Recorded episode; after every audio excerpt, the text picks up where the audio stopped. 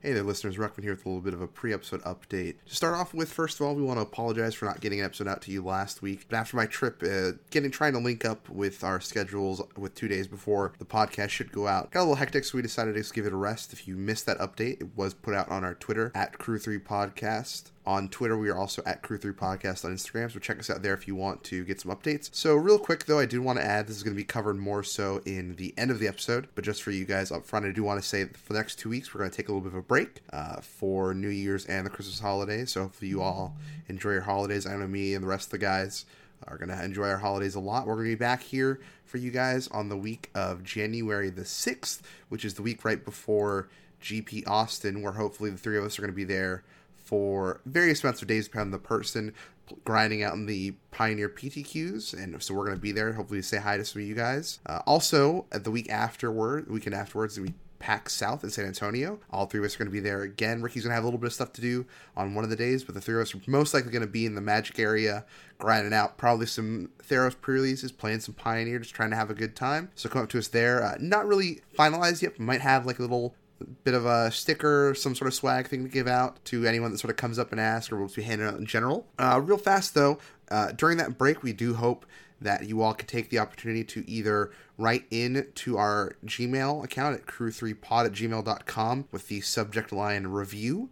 Uh, with that, hopefully, you guys can give us some ideas on what you'd like to see improved during the break. Uh, we're talking about maybe discussing the format change a little bit. Just sort of, you know, we, we're about five episodes in here, and we do our, you know, we're still growing our legs here, stretching them out. We're trying to figure out the best way to produce content for you guys that you guys will enjoy. So if you want to leave a little review there, I probably might put out a Google form here, linking it uh, from our Twitter or our Instagram account. We'd appreciate you guys weighing in and telling your friends to tune in to our, our show here. And hopefully, we'll be back after that break, listen to what you guys wrote in and start improving and give you guys the great content with, that we are hoping and want to provide you guys while we talk about this growing and great format. So, again, thank you all for listening. Enjoy the holidays and please put in your two bits there in our crew3 at gmail.com or crew3pod at gmail.com email address with subject line review. Reach out to us on Twitter or Instagram and keep an eye out for those possible review form going out soon. And please spread the light, spread the word around about us. Put out some reviews on your preferred iTunes, Google Play, Spotify, whatever you guys do. And we hope you guys keep listening to us and help us continue to grow. Thank you.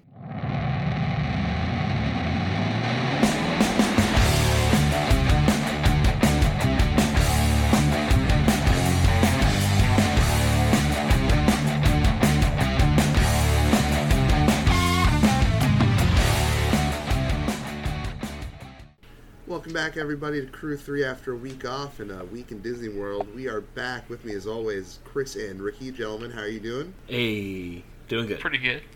All right, all right. So we got a bunch of stuff to talk about here. Mhm. We had a couple PTQs, a bunch of leagues going on, and two big bands shake up the format. Uh, Hey. So let's start off with, of course, let's talk about these PTQs. of course, we had the evolution, I would say, spurred on by Jerry Thompson with the innovation of the mono blue deck or the mono green decks splashing blue for Hydroid Krasis and Oko Thief Crown instead of uh, Vivien and Voracious Hydra respectively. And I think that was a big hit there. Jerry posted an article about two weeks ago about it. I didn't read it, and uh, unfortunately, it doesn't really matter because obviously Right. Oko's, Oko's now banned Mhm. uh, after I was bought all in on this deck to give it a Mhm. shot. But luckily, it's a quick switch over to mono green. Uh, let's look. Let's look at the top eight here. That was won by uh, the blue green deck. Here we have Yama Killer, of course, shouting out Jerry T in his tweet when winning the deck. Uh, second place, we have an updated mono black aggro here, bringing back in four of Rankle this time. Played some Grasp of Darkness. Obviously losing uh, Smuggler's Copter, but still looking pretty strong here. We have in third place another blue green devotion deck list. Fourth place, another blue green devotion deck list. Fifth place is a different take on mono black. Here we're looking at vampires. So we're looking at Sorin Imperious, Blood Lord, Champion of Dusk, Drana Liberator of Malakir, Dusk Legion Zealot, Gifted Aetherborn. Bringing two Garys, card we hadn't Mhm. seen a lot of going forward recently. In sixth fan of place, Gary. In, in sixth Two main deck place- Kalitas. yeah, two main deck Cletus there help out the again Cletus is a vampire, so That's going to put in some work there. Sixth place, we have Blue White Control, a deck you guys know I love very much. Mm-hmm. Seventh place is Red Green Aggro, playing three of Embercleave, going big here, but we're looking at the more token variety here with Pelt Collector. Uh, but it's playing interesting cards here in like Voltaic Brawler and Zhur-Taa Goblins. It's not really that full counter version. That kind of is because we also got the Experiment one. I would assume, yeah, this is this is that sort of counter version, not running the Goblin package with Rabblemaster and Legion War Boss here. Also playing three Hazoret the Fervent, Gruul Yep. Spellbreakers. And then in Trying eighth get you down place fast. for you two, we have one Phoenix deck list uh, playing a card I know both of you I don't think are very high on the deck list with a single Crackling Drake. Going into our And four second fiery temper. God. Yeah. so I, I don't remember which actual PTQ this was, whether or not this is the first or second one. But obviously here uh, we see that big explosion onto the format of that switch over from Mono Green Devotion to Splashing Blue. Now, do you guys think that was the straw that broke the camel's back in the case of getting Oko banned? Yeah, I think this deck just popping up everywhere, and just especially it's just like the fact that it's like standard cards from the last like year, just kind of went over the went over the top because it just does not feel good to just be like, oh, I'm just gonna play the OP standard deck in Pioneer, and look, it's also OP here. So I think that's kind of what uh, what did it. I, I know that a lot of us weren't, you know, like Oko in uh, Pioneer is not eh, not the worst, but I think when this deck kind of came out and was just kind of the same standard deck that just got banned, I think I think that that did it. I think that Hydroid Krasis was a card that I thought was surprisingly missing from this format, especially with the prevalence of Oko here. So I think this is honestly a natural evolution for the deck. I'm surprised it just sort of took this long. But leading up the the previous bans affecting this deck list, obviously I think that's sort of what pushed it into this this line. And that is to say, I don't think we're getting a little ahead of this talk here, but I don't think this. I think Oko that band's been kind of brewing for a while. That's sort of brewing for a while now. I don't think it's kind of a surprise that Oko was banned, and I think at first I thought it was sort of a gut reaction to a lot of internet outrage over Oko. Mm-hmm. But going through and looking at a lot of the deck lists that have been coming out of like this top eight and the other top eights, it doesn't matter what deck list it was. If it was playing blue, was most likely playing Oko. So that sort of gives that whole ubiquity argument we saw with cards like Smuggler's Copter and things like that. So hopefully with Oko, you will see a little more mid range in the format. And I know there are some cards, even myself, I'm ops- more interested in playing with that Oko in the format. But again, we'll we'll touch on that uh, here in a few minutes. But I think it was just sort of important to bring that up now with these deck lists. So Second going- place here, uh, no no looter scooter, and a card I, I had not seen. Correct me if you guys have seen this card, but they, they upped the rankle count. It looks like, and now they're playing for Grasp of Darkness. Yeah, I mean that's kind of the big innovation here. Uh, is that yeah they're they've upped that rankle count. They're playing more more gutter bones. I don't. I think they're pretty low on the gutter bones count with Smuggler's Copter in the format. Correct me if I'm wrong. Hey, we on took that. out we took out the uh, the Theros draft commons. Yeah, we took out. Uh, Nightmark it was a and Kaladesh. Sorry. Yeah. We've also upped the Castle Locthwain count to three instead of two. I believe it was previously. Yeah. Yeah. And we're looking at some Lifebane zombies in the sideboard here. Three Kalitas in the sideboard. Grasp of Darkness. So yeah, we're we're, we're bringing some more removal into this deck because we're seeing a lot more, I guess, sort of aggro creatures, creatures in general that Grasp of Darkness is going to take a lot of, especially with Questing Beast. That's going to do a lot against the Questing Beast. Mm-hmm. So let's take a look at the second top eight here. We see uh, winning it. Uh, if you guys want to hand me the trophy and wreath, I'll gladly represent Blue White Control here. A deck, of course, that I've been championing since we've been starting playing this format. And again, in second place this time, we're seeing that Mono Black uh, Vampires take. Third place, we're looking at uh, what is this? Uh, Sultai. I actually really saw. I look in Sultai list. I like this a lot. It's kind of that. Uh, I would say that Sultai mid-range aggro deck. We're adding a lot of cool cards here, like in the form of Scarab God and Tireless Tracker. Mm-hmm. Uh, in fourth place, we have Simic Stompy. Uh, fifth place, we have another Blue White Control deck list. Can I Si- add that this is the Sure. cleanest looking blue white control list in existence? I yeah, I like this. I'm not super high on Jace Architect of Thought right now, but I do like a lot of the numbers here. I just mean in that like normally blue white control is like one of this and one of Mhm. sensor and one of settle and one of search, and this like list just looks a lot more. Yeah, I've. I mean, I've, four I've Still been playing. but- I've been trying to play a more concise Blue White Control list, but I didn't agree with all the deck lists that are like one of Sky Whaler shot and all those types of cards. Like to me, that just felt like it went along with when they were running Field of the Dead, and you just have like a mana base that's taken up half your deck sheet. You're playing all these one of blue white lands. Yeah. So Oh, I six, still let's finish that. the sixth place, we're going back to mono green devotion. Someone didn't get the memo here on we're playing blue now, uh, but they're including two Vivien Champion of the Wilds, and this is by Yuv Yuv 0303 playing two of Vivien Champion Reppin' of the Denver. Wilds. Vivien Champion of the Wilds here in one of those sort of flex slots of the deck.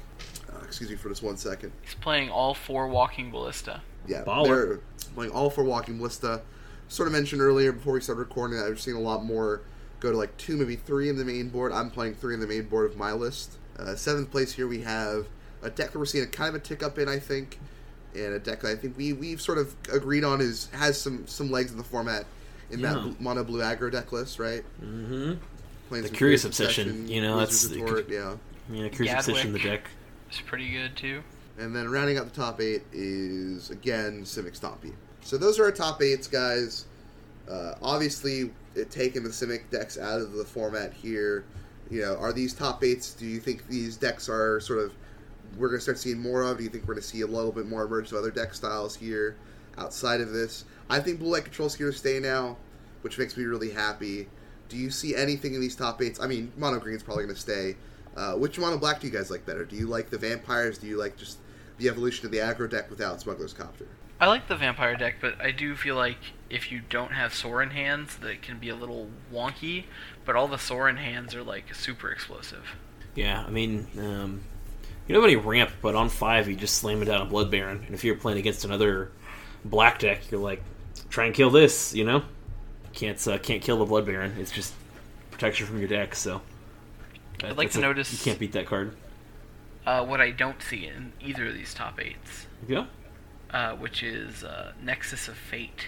Mm, Yeah, so that's that's so let's uh, let's put a put a pin in our league deck list real fast because I don't think we've talked about we picked out any league deck lists that are playing either Oko or of course now Nexus of Fate. So let's let's let's switch over these these bands here. Uh, do you guys want to say a few more words on Oko? Do you think we I left some stuff out in the Oko discussion here? What do you guys think? I think Press- that press Oko is like a really weird card because the more and more I play with it, the more it feels like if you are not a black deck, when the Oko resolves, you just you as playing against it just have to accept that Oko is on the board and you're not going to remove him from the board. I mean, being able to tick up and instantly get out of a card like Fry that is meant to destroy the Oko, right? Like it's Like- just It goes to six, and if it's on turn two and he ticks up to six, it's like, can you really afford to be shoving eight damage his way next turn when he ticks up again? Like, And, and I don't know if you guys saw this, but even Mark Rosewater, I hopefully it was a very tongue-in-cheek response, but came off in sort of poor taste when someone asked about uh, how, like, what is the idea behind Oko being able to take out a Fry, and he just replied something along the lines of, "Well, the good thing about direct damage spells is you can use multiple on the same target." It's just like that shouldn't be the case. yeah, it's a three mana walker. eight for Yeah. one yourselves, guys. What's the problem? Yeah, it's a three mana walker that produces cards. The cards are food tokens, but they're still cards. Mm-hmm. And so it's just like, if I've got to play two burn spells, this is like best case scenario. I've got to play two burn spells to kill the Oko. Like I've spent probably because of the rate of burn, four mana and two cards to answer one three mana card that gave my opponent another card. Mm-hmm. Like it's just not feasible. Like when he comes down, like in the Phoenix matchup, when Oko lands, I'm just like, okay, there's just now an Oko in play for the rest of time. I mean, there's and just how do I how do I deal with that? it's not like we have lightning bolt in this format. I mean, you have a couple people playing lightning strike. Maybe you're playing shock, but there's just not a lot of direct damage that's good enough to be pointing at these planeswalkers to handle it. And if you're mm-hmm. super aggressive, like that, the text on the card that it makes is way more relevant because effectively, like it takes three lightning strikes to undo one, one Oko because Yeah. it's two to kill the Oko, and then they gain three life from the food. So like it's another three damage that that you have to undo. So The card just like is pushed in every possible way, and the, like, was it fine in Pioneer? Yes, but just in a vacuum, the card is stronger than most cards in the format. Yeah. Yeah. Again, I think we're we're people want to argue the Oko power level. I think the Oko power level is fine, but it, it just became one of those cards with there's not a whole lot better to be doing if you're going to be in a sort of like mid range strategy, right? Yeah, I mean, it definitely. Uh, I mean, it definitely was going to take over the format. I think. I mean, um, again, it's such a strong three mana play, and again, it's just it's just so undercosted for what Plus that it for does. Beast Within. Yeah, I mean, like, I don't know. So, I, I think it was probably a fine ban. Um, a lot of people seem to love it. So, So then let's talk about Nexus of Fate, a card that wasn't really putting up any sort of results, but I think that was just there's just this large groundswell of people really harkening back to the horrors of eggs and modern, right? Or mm-hmm. KCI. I mean, it just felt like one of these cards that people just didn't want to deal with in the format. Honestly, I like. Am I wrong? Had, did I miss some top eights where it was showing up? I mean, maybe it had one top eight here or there, but it wasn't like these Oko decks. It wasn't like Devotion. It wasn't getting multiple top eights in the same event. A lot of the format really does just dump all over it. Like questing Beast is just a nightmare for that deck to deal with. Wild and like Slash. Wild Slash just like ends any fog plans. Like the best lists weren't even playing fog anymore because there's no point. So many cards Mm-hmm. beat fog. Um, It just and, felt like, that when they the deck finally decided to do what it was doing, no one wanted to sit there and just wait for it to win the game. yeah, we were 30 minutes in. Yeah, and the way you have to get the paper ones, like they're all foil, right? So it's just it's just it's just a headache. Like, I think it's a bit of a preemptive ban. Like it's probably a ban that comes eventually, anyways. If not due to power level, just due to like quality of life, like game time, and also availability of the card. Sure. Yeah. I, I just I just think that like the comparisons to KCI are there, right? Or just the original egg, like the Stanislav Sivka eggs, right? Mm-hmm. But I don't think this deck folds as easily as those. And it's just at some point people like I get your opponent can flop on the combo and they can flop eventually, but just concede at some point as well. yeah, I mean that's that's tough just because like if you're in a competitive environment, like you know if you if it's game one, that's one thing. But like if it's game through game uh, two, you won game one. Like you know, I don't know. Like are they going to be able to finish their combo? I mean, did you, when did you kill them? I mean, like it's their responsibility to beat you. So I definitely understand not uh, not conceding, and that's I think one of the problems.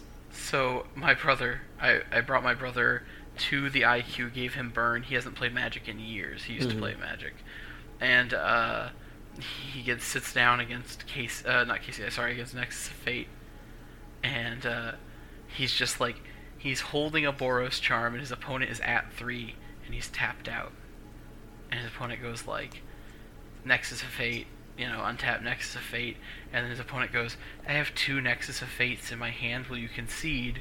And my brother is like, just looks at the Boros charm in his hand, and he's just like, no.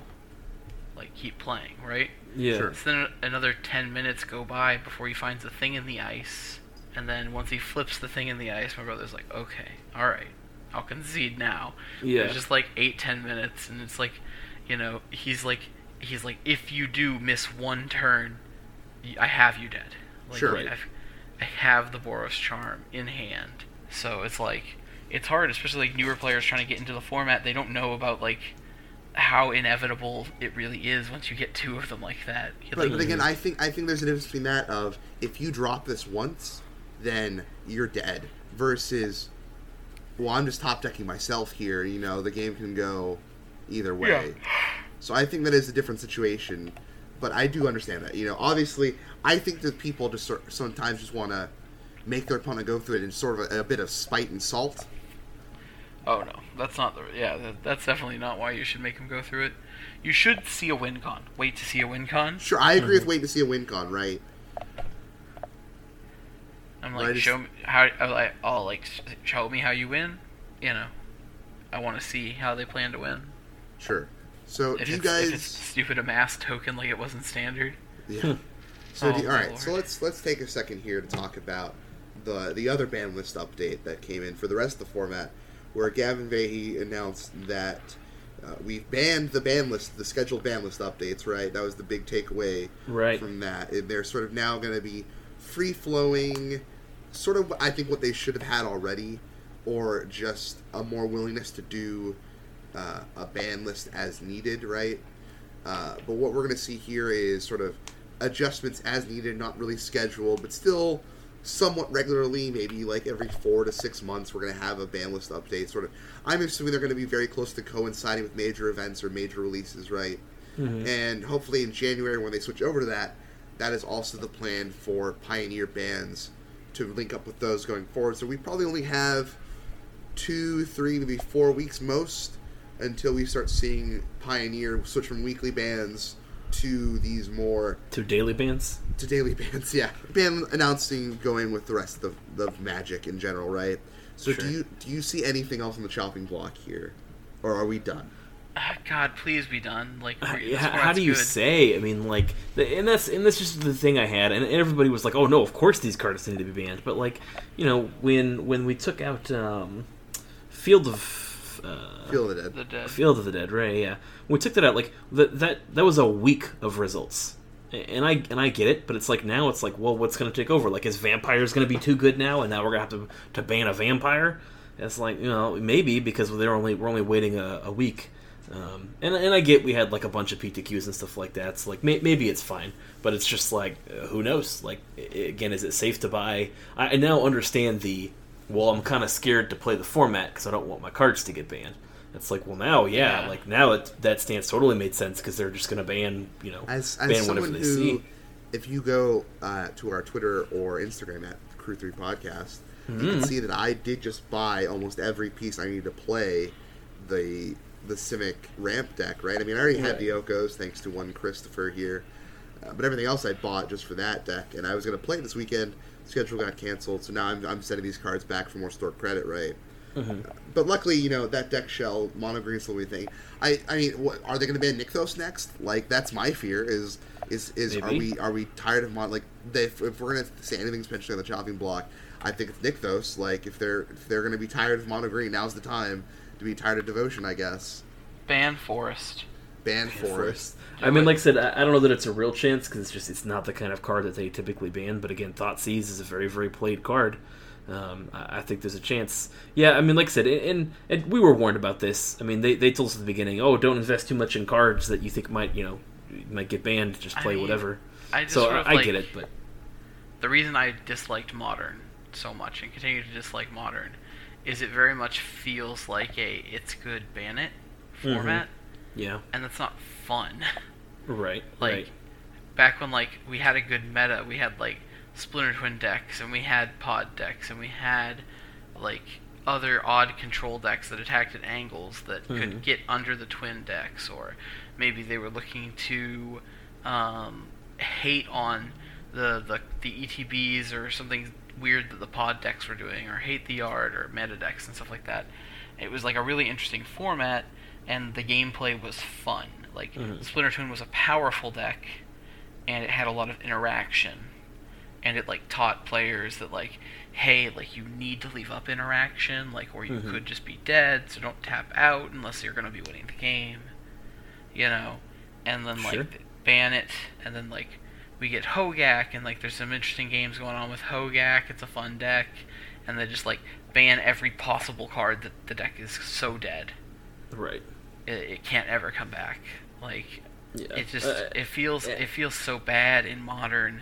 I don't like that. I'd, I'd rather have powerful decks shake out into the top of the format. Like right now we've got Urza, and like the deck is good, and it's starting to become like a top tier deck. You can always expect to see an Urza deck, and like what's happening is all the card prices are dropping because of it, because everybody's just like, well, Urza gonna ban it. won, they're gonna Mhm. ban it. Yeah. And I don't want that in Pioneer. I thought the whole the whole allure of Pioneer was like the format is so open. Right. The only I- banned cards are Which is why I think this last week or so, the last couple bands between the Smugglers Copter bands, you know, those bands and this week's bands, Nexus not in there, but with Oko, I think those cards were banned for just how much they were being played, right? Mhm. Right. In these types of strategy, they were just defining these strategies. I think Thoughtseize is a obviously a heavily played card, but I don't think it's defining a strategy like these other cards were. Sure, that's true. So I fair. think those weren't banned on power level. Arguably Oko potentially, I, but I think these were being banned for more sort of how they were just taking up guaranteed slots on any of these strategies, right? So Yeah. I, so I just think that like, I think we are seeing more overplayed cards being banned for being overplayed versus power level. Mm-hmm. And I think now is a good time to we're gonna hands off and just see what Pioneer can do. I think that'd be a good idea. I, I- will say, going back, like the problem with like one of the Hogak things was just like because they had banned so many other cards, like it was far and away the best decks. Like I didn't have a problem with the Hogak ban. I don't have a problem with bans as, as much as, as Ricky does, but again, I, I just thought some of the bans were a little preemptive, and some people were like, like I said, I got some flack for for that uh, on my Facebook group of people going like, no, of course it needed a ban, and, and I and I get it to some extent, but again, what I want to see is like time. Is is anybody going to come up with something different? It's a new format, like maybe we give it a couple weeks. So again, I hope we are hands off for a little bit here. I don't necessarily mind Nexus of Fate just for a quality of life, and and Oko is probably one of the best planeswalkers ever made. So like, you know, I get it. They probably wouldn't allow Jace the Mind Sculptor and Pioneer. Maybe they would, but they probably wouldn't. So Now, as, As for far the as- change to the announcements, Mhm. as Uh, far what as do we I'm do with- concerned, what do we do with all these Olive Garden gift cards? uh, as far as I'm had stored up concerned, the uh, they're not really changing. I mean, yeah, like the BNR announcement schedule is already the biggest joke in the world, in my opinion. Mm-hmm. They don't know how to schedule their band announcements, anyways. sure. Like, it's just like, oh, we banned like, f- uh, we banned Aetherworks Marvel and nothing else, and then two days later, just like, oh, and Felidar Guardian, hmm and it's Yeah. just like, now, did you all buy your Saheeli Rais? hmm Good. Two days later, they're banned right. and just like the number of times that they're just like, oh well, uh, oops, we need to ban this now rather than later. It, like it, it already was at any time. I I am waiting for the like ban list in the middle of a Magic weekend or something like that. Effective immediately. Yeah. I did like the I can't remember who posted it on Twitter, but like the the year is 2022. You've you've gotten three wins in the GP before a card in your deck got banned, a new record. it's just like you go into round four after game one, your entire sideboard gets banned, and you love the you love the excitement. 20 XTX and melee games are to settle on poor priority. Yep, 20xx, it's coming. All right, so those are our PTQs. Those are our bands. Let's talk about some of these spicy deck lists from one of the more recent leagues. We're just going to look at the 12-16 league, or maybe I think one of you picked a, a league from one of the PTQs.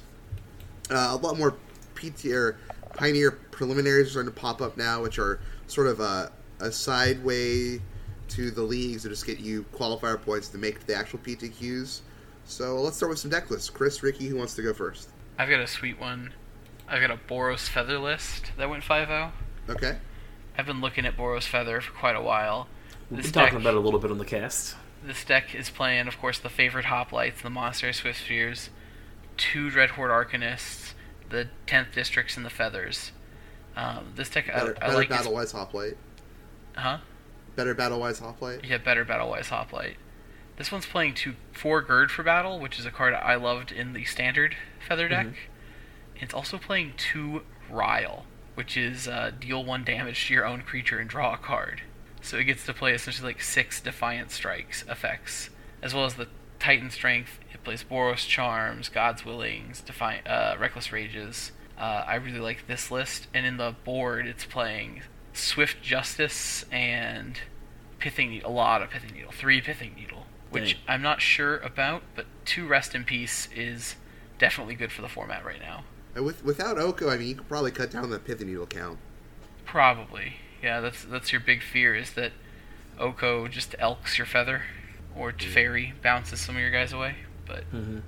Teferi's a real problem actually. But his his static stays around no matter what you do with the needle. That's Right, the real yeah. problem, you know. Tough, That- With yeah. that Arcanist going off, it's not really doing a whole lot. Yeah, stops your Arcanist. Um, he makes your God's Willing a lot worse. Mm-hmm. Uh, infinitely worse, almost. Um, Could prevent some blocking. yeah, that's for sure. Another thing for our more uh, having having been working with uh, with an acquaintance or a friend of mine at a board game group who's trying to get back into Magic. If you if you get if you take the the Sacred Foundries and the Expound Advantage out of the list out of the equation here, that's about hundred bucks. That's a pretty good value, guys. Oh yeah, And it's a lot of fun. Pumping your dudes. Combat tricks the deck is pretty fun. and uh, I mean the pithing needles are like twenty bucks for the three. Uh, Wild slashes are honestly also like pretty expensive. That's the, yeah. like you can. Yeah. those are in the board. So Yeah. like, you get this whole deck for like under eighty bucks, like really. If you're just wanting to play with like uh, cliff tops and battlefield forges. Yeah, if we're just looking at the main board here, if we get rid of the the, the Sacred Foundation's Inspiring Advantages, Monastery Swiftspear for a place, that's probably your most expensive buy in here. Yep. Uh, so yeah, that's a good pick. I like it a lot. Chris, what you got? Um, I'm looking at here, and again, a deck we've talked about, but a deck that I kind of wanted to talk with you guys about. Like, what are what are we replacing uh, since Looter Scooter got banned? But uh, some Izzet Ensoul showing back up on some 5.0s, and it looks like we've kind of replaced that with a little bit of uh, our friend Phyrexian Revoker. Okay. And this list has one of Whirler Rogue, and then I think it's just upped its count of um, either like an extra Stonecoil Serpent or an extra Hope of Ghirapur. I've seen some lists running one. This is running two. Uh, and Phyrexian Revoker is a pretty nifty one. I was thinking about Sorcerous Spyglass, uh, and this comes kind of with a body on it, so this is uh, pretty nifty. You don't rely as much on combat tricks, so like the Teferi static not as relevant for for this deck. Um, you're you're pretty fine. It's not the best thing ever because you do run some some stubborn denials uh, main board here, but I think there's some interesting. I think I don't think this deck went away with Looter Scooter, and I think that's uh, it's definitely a solid deck, especially a solid budget deck to run around and play. Again, most of your expense here is in the lands. You do need some mutavaults, but uh, you probably could get away without them. One of the And- includes here that you failed to mention, I just Mm-hmm. want to point out, is the Royal Scions. Yeah, it's a, got a two of Royal Scions, uh, and that's just a, a great card overall. So um, Ricky and I have been playing a lot of that Oh, card man. pretty much everywhere that we can. Love the Royal Scions. Mm-hmm. Yeah, the, it's got again, it's another double plus one. This is a card that kind of talked about that. Like, if it weren't for Oko, we'd probably be talking a lot more about this card. Uh, the second ability, a lot of people forget, like it doesn't just give plus two plus zero and first strike. It gives plus two plus so first strike and trample. Trample.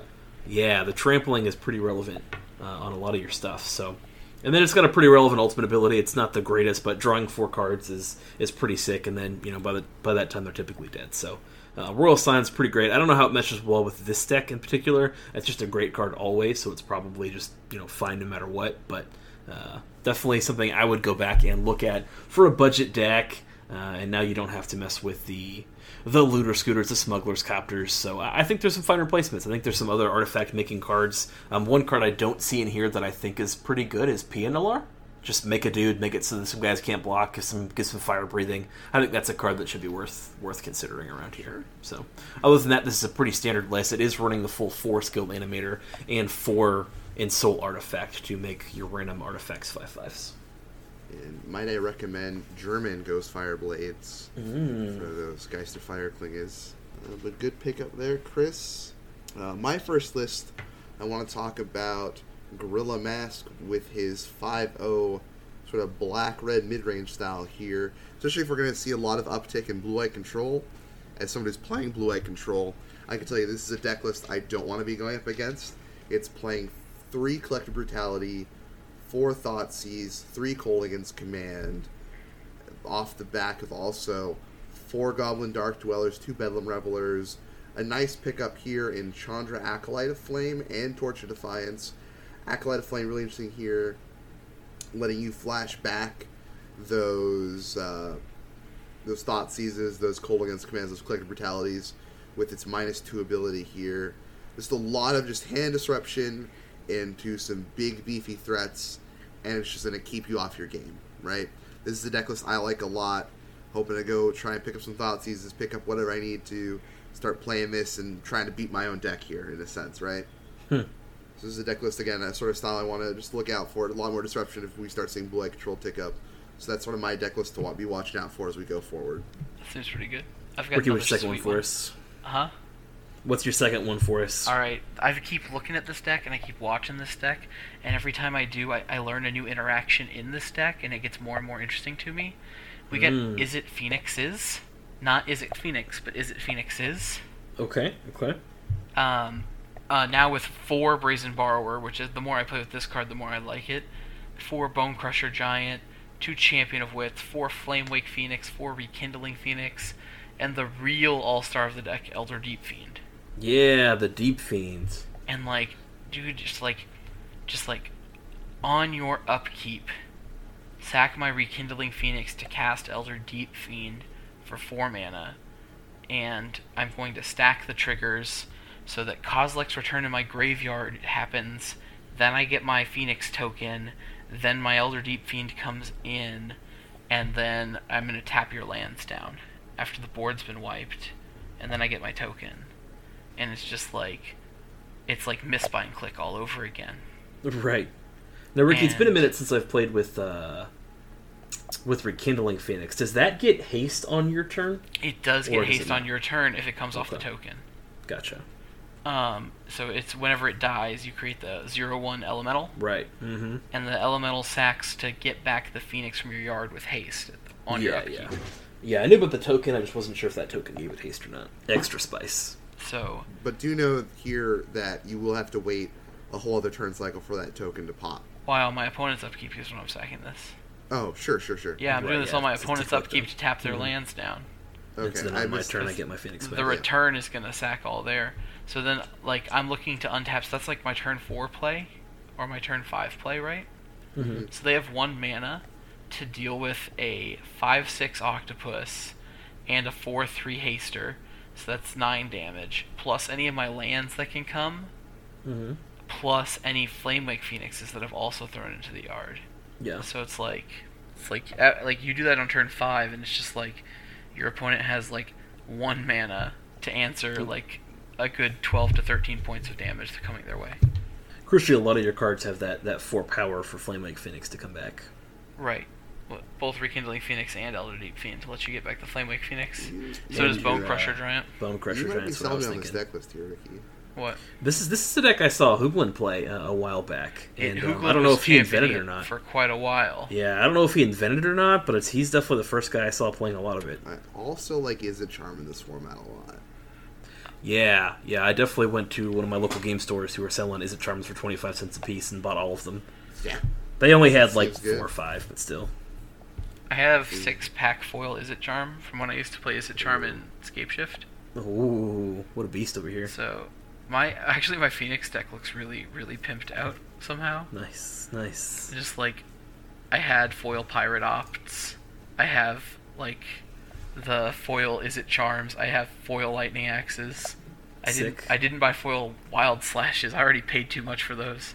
What a noob! I for a know. wild slash. Now you just need foil Theros full arts. That's right. My my uh my pain lands were foil. Two of them are foil Oh, Nice. look at you. because Shivan Reefs were like what like a dollar fifty. A dollar two. Yeah. Yeah. So like, I had foils from when they were that low. Nice. I think they're a little bit more now. It might be. My uh my second list, if you're if you're done Yeah, I am. with done that one, Ricky. Gawking here. Yeah, this is a uh, this is a new one. I, I haven't seen this, so this is uh, what I'm gonna call toolbox spells. You've seen a lot of creatures toolbox around, um, or creature tutor decks around. This is a spell tutor deck, uh, which I know with of Wishes does not like seem seem as hard as it used to be. But this uses uh, Golgari colors. This is piloted by Smiley Man to a 5-0 list, and there's just a card that I totally forgot about when it was in Standard. I, I really liked it, and it didn't see quite enough play then but I, I definitely think it's got some opportunities. And that's a card called Gaze of Granite, which is X black black grain. Destroy each non-land permanent with converted mana cost X or less. Uh, that's a pretty it's a pretty sweet wrath effect. You get your get your walkers, you get uh, your random enchantments, you get whatever's out there on the field, uh, which is which is pretty sick. Great at obviously taking care of tokens. Good good wrath for cheap stuff. But the fact that it just cleans up all kinds of permanents is is pretty hot. Um, your engine of this deck is three Dark Petition and one Mastermind's Acquisition. Dark Petition is the, um, the demonic tutor, basically. It costs five, but if you have two spells in your graveyard, you get triple black back. And then you also have Mastermind's Acquisition, which either gets you a card from your library for four mana, or a card from your sideboard to your hand. Uh, we're also playing some Seasons Past. Um, you would almost call it a Seasons Past deck. One of the reasons I think you've got the Gaze of Granite is to diversify your, your mana costs significantly. Yeah, I would definitely call this This is like the Seasons Past deck. I think that's the real engine of this deck here. It's only got one Seasons Past though, and it's got more more tutors than just the Seasons Past. I definitely think you're trying to get the Seasons Past, but I think a lot of times you're trying like there's an extra Seasons Past in the board, which is one of the things I think you're trying to get with your your Mastermind's Acquisition. You only need need one one. seasons past. It shuffles itself back in. It goes This to is the very true. bottom. It shuffles back to the bottom. Very true. I, I was just used to Seasons Past decks playing more copies of seasons past, but we're only running five creatures. One is you know murderous rider just because it has the the uh, kill spell on it. Uh, one flip Nissa, Nissa Vastwood Seer. Two Tireless Tracker, one Kalitas. And then we've got an Ugin at the top end, and then just a bunch of removal spells. We're obviously playing four Thoughtseize because that card just makes a lot of black decks go. A couple Assassin's Trophies, a couple Abrupt Decays, and then just your standard removal spells, along with a Sign in Blood and a Read the Bones, which are pretty similar cards, I would say. So, um, but a Golgari package that, yeah, you could definitely say the Seasons Past does the heavy lifting, but I do like this Dark Petition um, and the Masterminds acquisition getting the cards we need either from our deck or out of the board to handle what our opponent's doing. No, no Castle Garenbrig here though. Not Garenbrig. Uh, Locthwain. No Castle Locthwain. Now you're probably planning on having too many too many cards. I will say We got some hissing quagmires to block. I think that card has Death Touch. Yeah. Buy, It does. Yeah, buying, Yeah, yeah. buying back Field Rune and Fabled Passage with Seasons Passing is pretty good. I mean, the mana base looks pretty basic heavy, honestly. Mm-hmm. Yeah, you get to do a lot of uh, a lot of playing basics. You got a Urborg in there, and then like I just basically a lot of removal spells, a languish, some ramp. There is some ramp in this deck. One thing I should definitely mention. You got some Nissa's Pilgrimage. I'm, I'm looking at this Wish sideboard here. There's some spicy stuff. One, Yeah, I mean- one Crypt Incursion, to the Slaughter, Revenge of Ravens. Like, there's some there's some sweet stuff to be wishboarding for here. Yeah, there's that definitely like some some just stone cold killers. I mean, like the revenge the Revenge of Ravens I really like. That's a card that we've just seen like really does do a number on aggro. I mean, like they'll kill themselves faster than they think. Um, your second copy of Seasons Past. I like what you, I like your Crypt Incursion call out, where like you're stopping any of the graveyard shenanigans going on, and then just a Lost Legacy just to get you know if you see some kind of combo deck. Another card I would put in against like the Phoenix decks or things like that. It's just like it's not that important of a card, but um, I do like do like that kind of thing. Ashiok, the uncommon version. Very good card. Mm-hmm. Not as relevant now with uh, with the field decks gone, but I'm sure that see some play. Still pretty relevant. The exile of the graveyards is what's really relevant right now. Like a lot of Yeah. decks are just using the yard right now. Sure, sure. Uh, yeah, it's definitely a good pick and something to watch out for. Certainly a deck I could see going going forward here. Uh, are you done with that one? Yes, yeah, All that's right, what I right. want to Well, my here. last pick here is going to be Jund Sacrifice, played In by Pioneer, Ruckman? yeah, played by It Axel Iktuxal 0427, or however you want to say that, before it becomes a Russian number station. Uh, we're looking at four Catacomb Sifter, four Tireless Tracker, four Gilded Goose, pumping out three Korvold Fae, Cursed King. Uh, you're looking at Three One- Korvold. three Korvold. We're a hungry boy here. We're, we're feeding him some stuff. Oh my Uh, lord. two Chandra Torch Defiance, one Vraska Golgari Queen, one Liliana Dreadhorde General, one Vraska Relic Seeker, off the back of four Fatal Pushes, four Thoughtseize, two Abrupt Decays, two Dreadbores, and just all the base, all the lands that you'd expect. Uh, with three Fatal Passage, maybe not enough basic lands in my book for for three Fatal Passage, but it's going to help feed some of these sacrifice decks. Uh, cards I would maybe want to see included in this deck list. You know, where where are my ovens, where are my cats at? That's a card I maybe want to see in this type of deck list here, especially with Catacomb Sifter. Uh, I don't. I think it's a cool deck list idea. I think this sort of rock strategy, sacrifice your own stuff. I think it's interesting. There are some cards for these one of planeswalkers. Maybe not entirely agree with, uh, but Liliana and Vraska do help feed into your your sacrifice outlet guys here. Uh, a card maybe you think you can think of, maybe some Gitrog monster. I don't know. There's a lot of cool cards I think you can still mess around with this strategy, this type of deck list. But I think this is a cool shell to start messing around with. Catacombs of Tireless Tracker, both good cards to be playing in this format, especially Right. especially Catacombs in this shell. I think Tireless Tracker. Hopefully, we might see an uptick in play. I think it's a very good card in general. Maybe we'll see more of it. It could be maybe Now without that it's Oko. not an elk anymore.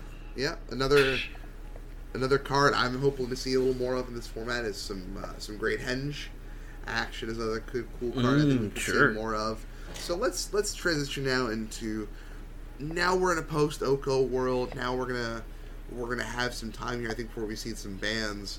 What cards are you guys looking forward to hopefully seeing some more of in this format? I personally, looking at cards like Tireless Tracker, cards like Great Henge, there's these sort of mid range cards that were sort of pushed out by the threat of Oko. So, what are you guys looking forward to going forward? Just want that siege rhino. Just gonna be sieging some rhinos right now. Yeah, this this time to time to end the extinction. Yeah, I think so, and I, I don't know that it's gotten. I don't, I don't know that like Oko had any effect on this this deck, so maybe it's just not a good call out. But I am a little surprised we haven't seen more Rally the Ancestors. I know we saw that kind of low to the ground aristocrat style, um, which is probably the way to go. I mean, Rally is definitely pretty expensive, but uh, there's a lot of great, especially Golgari pitch cards into your graveyard. So I, I think just the fact that there's so much good graveyard hate, but I don't think we've seen the end of the graveyard. I don't even think we've seen the best graveyard deck yet. I think there's going to be some some things coming out of uh, the next you know weeks or months that are going to really push graveyards um, graveyard strategies to the forefront. Without without Oko, is the time to start Ghost Riding the Whip and bring out those Whip Erebos, or maybe even like the Eternal Cauldron? I don't know. Maybe I, I'm wondering if like Whip's not too slow. I think the the Cauldron's better than it's gotten credit for. Um, I think that's a, a pretty inexpensive effect that because you can put cards in the yard so fast. The fact that you don't get to keep putting cards down there when it's out, I don't know that it'll be super relevant. So I think that's a combo that you could conceivably see on turn four or five that could be getting get back some strong creatures. But one thing again I've seen is just like uh, there's not as many creatures that kind of just win you the game, or there's so many ways to remove creatures in this format. Maybe it's not worth going that kind of route. Sure. I think it'll be Ricky, what interesting to see what happens without Oko. Um, like with Nexus of Fate gone, like honestly, it's sort of like sort of I don't know. Like it, it didn't see a big presence in my opinion. Like it was there, but it wasn't there. Um, Mm-hmm. like now you won't get laughed at if you're playing Shock instead of Wild Slash. Hopefully, Mhm. Sure, sure. because like I mean, you don't have to prevent those fogs anymore. But like, Yeah. Uh, I'm interested to see. I know this sounds a little crazy, but if there's another fog deck out there, I know it's just tough in a world of wild slashes. Like it just does make the deck um, and Questing playable? Beast. and questing beast. This is very true. It, it's probably not good. But the thing is, if you weren't playing Nexus of Fate before, there was no fog deck you could play. I definitely played a fog deck in standard that involved some wildest dreams. There were some really good fogs you could get back. So I don't know. I think that there's definitely some possibilities there. I don't think it'll be that good. I really think enchantments, as soon as Theros comes out, uh, might make a comeback. Sigil of the Empty Thrones in this format. Um, Sphere of Safety's in this format, and that's a hard card to beat. Let me tell you what. If we have can get- assassin trophies at the ready. if we can get a greater Auramancy in, in Theros reprint, then Mhm. I I believe entirely that we will get, especially because there's an Enchantress effect in At the two for, mana, right? in the format already Yeah, there's multiples. with uh that is an Eidolon of enchantment. Blossoms. Eidolon of Blossoms is herself an Mm-hmm. enchantment.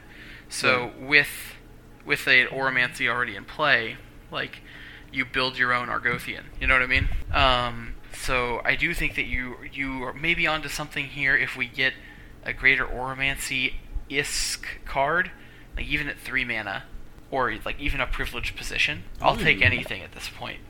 But uh, with something like that, I definitely can see it happening.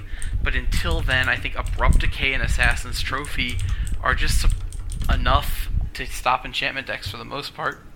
right. Um, is Back to Nature in the format Destroy all enchantments? for two mana? Yeah. Oh. Uh, it is from M15, so yes, it is Yeah. in the format. Wow, that's So- that's definitely tough. It, it, so it won't be too good. But by the way, um, spoiled this Setessan champion three mana one three that gets a plus one plus one counter whenever you play any enchantment and you draw a card. So let's take a quick minute here. I mean, we don't we don't have a lot of spoilers so far, but let's talk about some of the some of the few things we've seen, some of the more key cards we've seen out of Theros beyond death so far. I think Setessan Champion's one of the few that's sort of worth talking about here, right? Mhm. So let's start Yep. there. Uh, that enchantment, that enchanter strategy. Obviously, this would be a good counterpart to the Eidolon of Blossoms. Or you could even go uh, turn one Elf Dork, turn two Setessan Champion, turn three Eidolon of Blossoms, draw two cards, right? Um, we've got Yeah, we've got Ashiok. Seems to be a good card. Yeah, I like Ashiok a lot.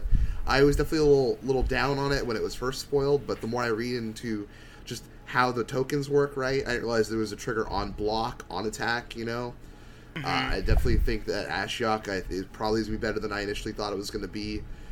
is this the worst Elspeth? Is this the first bad Elspeth? Um, no, Elspeth Tirel was the first bad Elspeth, but Okay. this is. Oh man, I just like. I'm gonna say it. Elspeth is unplayable. Oh, I- I, don't I- think this one's unplayable. I thought the minus one was a plus, and I was like, okay, you know, maybe there's something here. Uh, but like, gaining five life, like, Like the Yeah, whole very point is that you're supposed to cast her multiple, multiple times, but it's just sort of like. And I, th- I think the big deal to remember here is that like uh, escape is not flashback. You can do it over and over again. Right, and I get that, but it's I know you get that, but that's just to point out for like why the card has only minus. Look at abilities. Oko. I know Oko has only plus look. I hear we you. have to, we have, don't look at Oko. They want you not to look at Oko. Right, Ricky, don't don't look look at at the That abs. never existed. even look Don't at look at- even don't look, look at at the abs. Scions. Like Scions is a walker for three mana that pluses up to six either mode. Mm-hmm. Right. Both of its modes are pretty relevant. It Mm-hmm. quickly ultimates, and the ultimate's very powerful. Right. Um, like it doesn't protect itself, but it's got such high loyalty, it doesn't really need to. Hey, Right. minus minus two to make two one ones that don't even get to look at a questing beast as it runs them over. Yeah, I hear you. I hear. You. I think that's what makes this card fine, though. The fed, the four mana makes some dudes, potentially make some more dudes, and then I'll be casting this again later to make some more dudes. I think this It- is basically it- Elspeth tokens. it is a, like escape is any four cards in our yard, so it's like delve. Mm-hmm. So at least it has that going for it. So I was gonna originally just like put the Skaab Ruinator stamp on this card and move on with my life. Mhm. But Skaab Ruinator is worse than this card because you needed to exile three creatures specifically every time you wanted to cast it again. Look, all I'm saying is I hit up uh, resident Elspeth fanboy Jackson Vaughn, and he legitimately said this is the worst Elspeth ever made. oh man, this He is is the worst he is one. not he is not looking at playing this card at all, and that is from the world's biggest Elspeth fanboy. One of the only people I know that was like actually disappointed when they killed off Elspeth. I rejoiced when they killed off Elspeth. Me too. These are heartless. She's Okay, a she bad, she's a bad kid. She abandoned Ajani in She Alara. abandoned cat. She abandoned cat dad. she multiple times. she abandons Koth in Mirrodin Mm-hmm. and like runs away from all of her problems until she ends up in a world where literally everybody's like, "You're so special. Look at you. You're you're just the best." And she's like, "I And know, then- aren't I?" And then who knew Greek gods would betray you? Yeah. And I thought it was it was a fitting end for the girl who ran away from everything. Gotcha. Who, ran, who ran away from Phyrexia every time. Yeah, always. Nicol Bolas, uh, I'm out of here.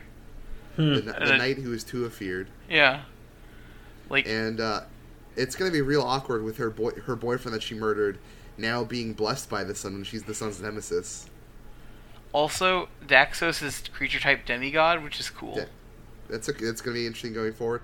And also with Daxos, he is no longer returned, so maybe we'll get to see some interesting stuff with can the return gain their personality back. Obviously, this is more story wise than gameplay wise. Uh, also, fun to note that his shield is his returned mask. Also, uh, on other fun note, the trailer, if you haven't seen it, contains a jump scare. Actually, I haven't gotten to watch the trailer yet. Okay, Just jump scare warning. Okay. Trigger warning. So thank you. And then of course, I haven't really looked at all these cards. We see two of each color spoiled for the. I guess they're from the theme booster, right? Uh, we have get- seen that. There's only one get- card that excites me. Is it Korg from Th- Thor Ragnarok?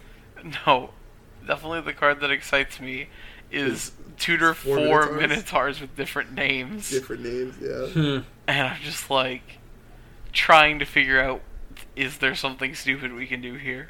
Um, because we could definitely go get any of the changelings from Lorwyn, I mean, that doesn't help us in this format. but like, oh, almost every Minotaur is Pioneer legal. Sure. We can definitely go get the the red Neheb, Okay. the the six mana one that gives us Uh-huh. mana equal to the amount of life our opponent lost. Uh huh.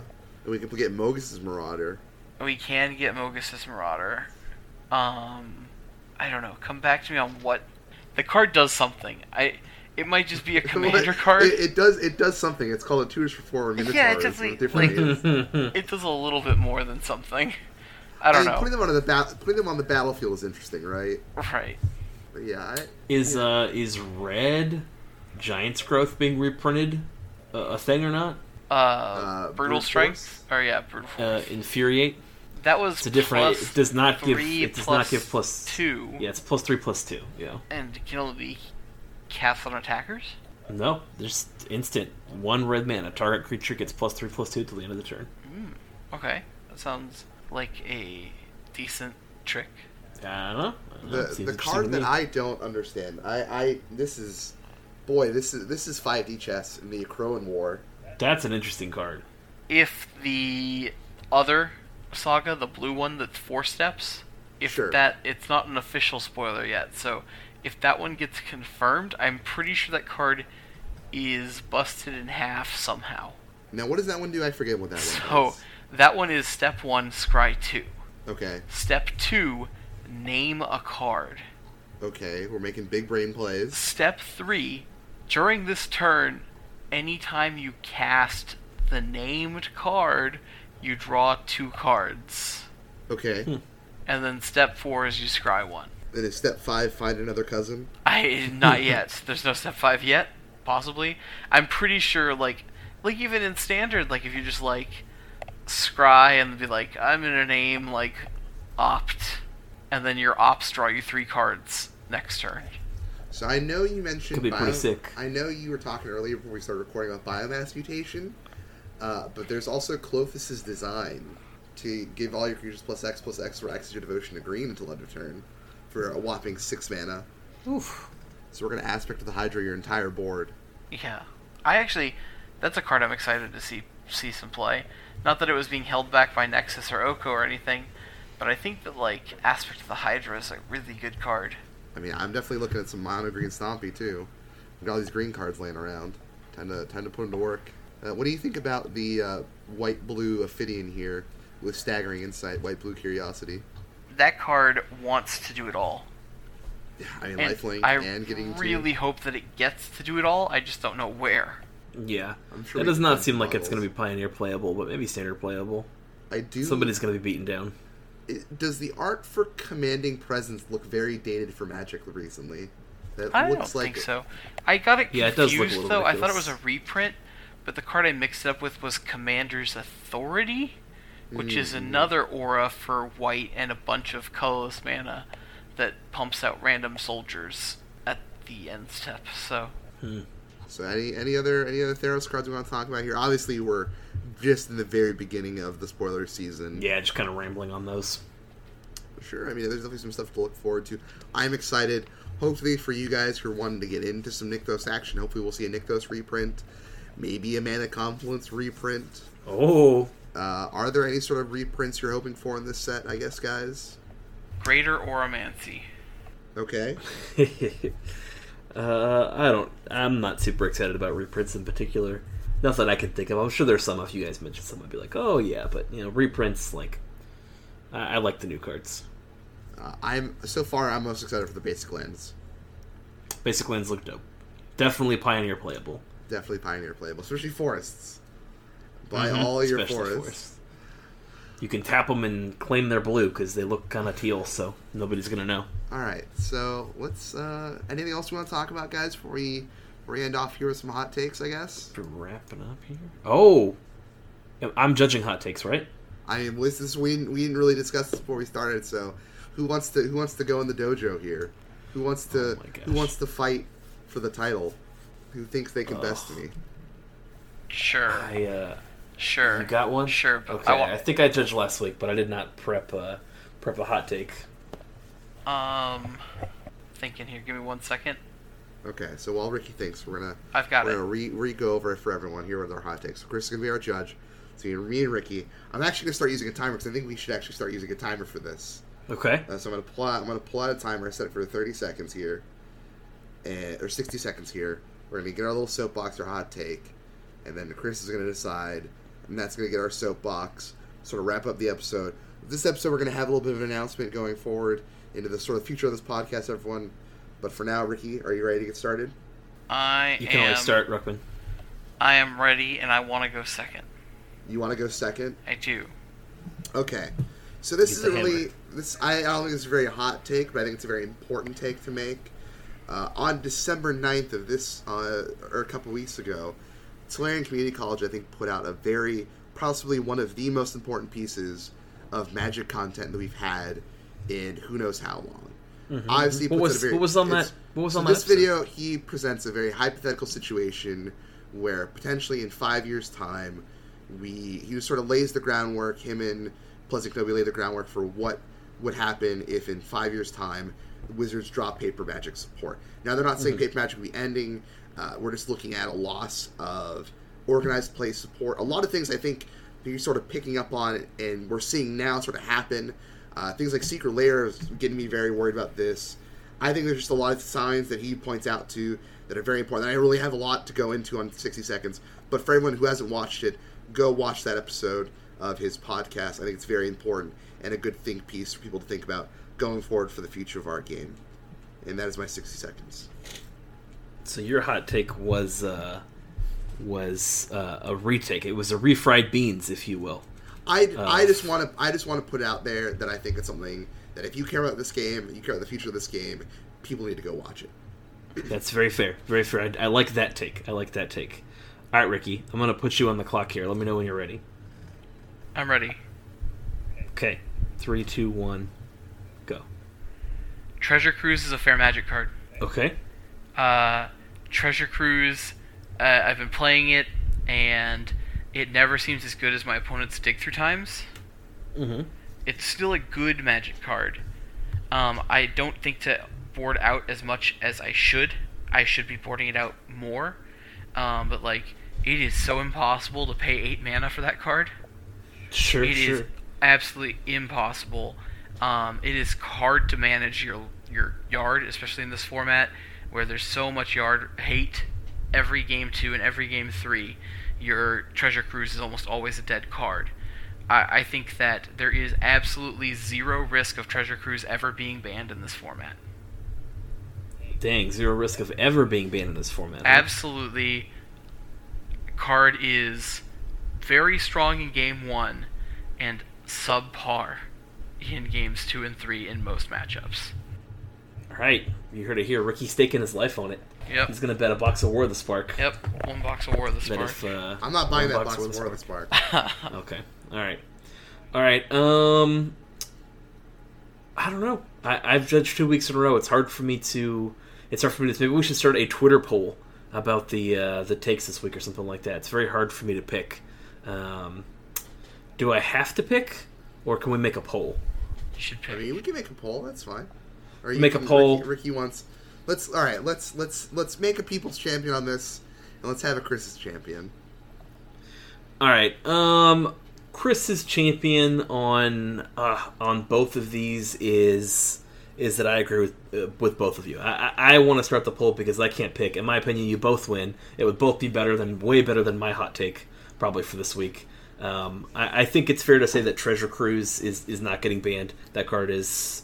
Uh, started off on our watch list, and I think was one of the great reasons for, hey, you know, going into it, I think people would immediately thought that card was going to get banned because it's banned in the modern but obviously in this like you have to build so much of your deck around it When you're not it's just- jumping fetch lands into the graveyard. exactly it's- right it's exactly just- right so when, when you don't have fetch lands the card's way way more fair and so i think that it's really dropped off and like ricky said not super consideration i could see it ever getting banned maybe but that would probably involve some pretty heavy grave strategies but I do also agree that it's pretty interesting to see uh, Professor talking about that. I, I don't think it's just out of nowhere, and I think they bring up a great point. Where like, well, we're going to start uh, outsourcing a lot of our a lot of our job really right like we don't want we don't want to pay judges anymore we don't want the risk of them seeming like they're employees because we've been sued about that uh, so you know how how little can we actually support and make other people take on the financial risk of organized play honestly, before he even put out this video, as soon as I started seeing things like Secret Lair popping up and them announcing that they realized and did research into Commander being the most played paper format, that's kind of Mm-hmm. when I got worried for, especially Command. Now, I don't think the video goes in the hold on hold on hold on you both you both have earned 30 seconds to to talk about what you want to talk about is this what you want to talk about Sure. all right 30 seconds go Sure, I think again, I don't, I don't think that. First, trying to say paper magic's dead. I think you're just going to see a lot of the death in paper competitive play. Obviously, with shipping off things, the Channel Fireball organized play, you're going to see a lot more reliance on Channel Fireball Star City games to keep competitive play going forward.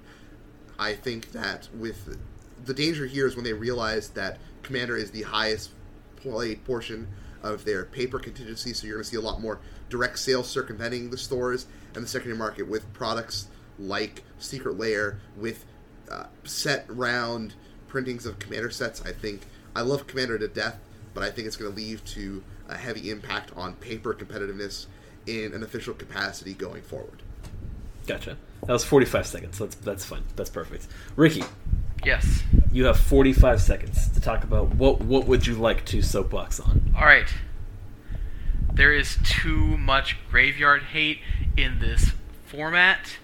We need, mm-hmm, if mm-hmm. there's going to be any more bans, we need to ban either Ashiok or Leyline.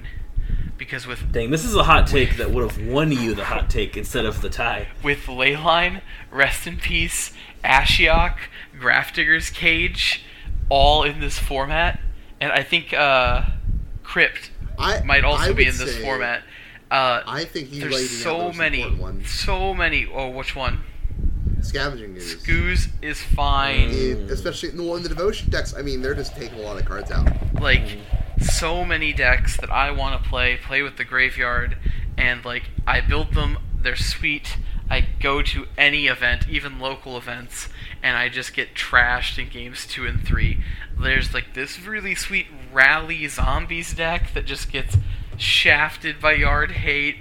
Dredgeless Right, right. Dredge just gets got so hard by like an Ashiok or a Leyline.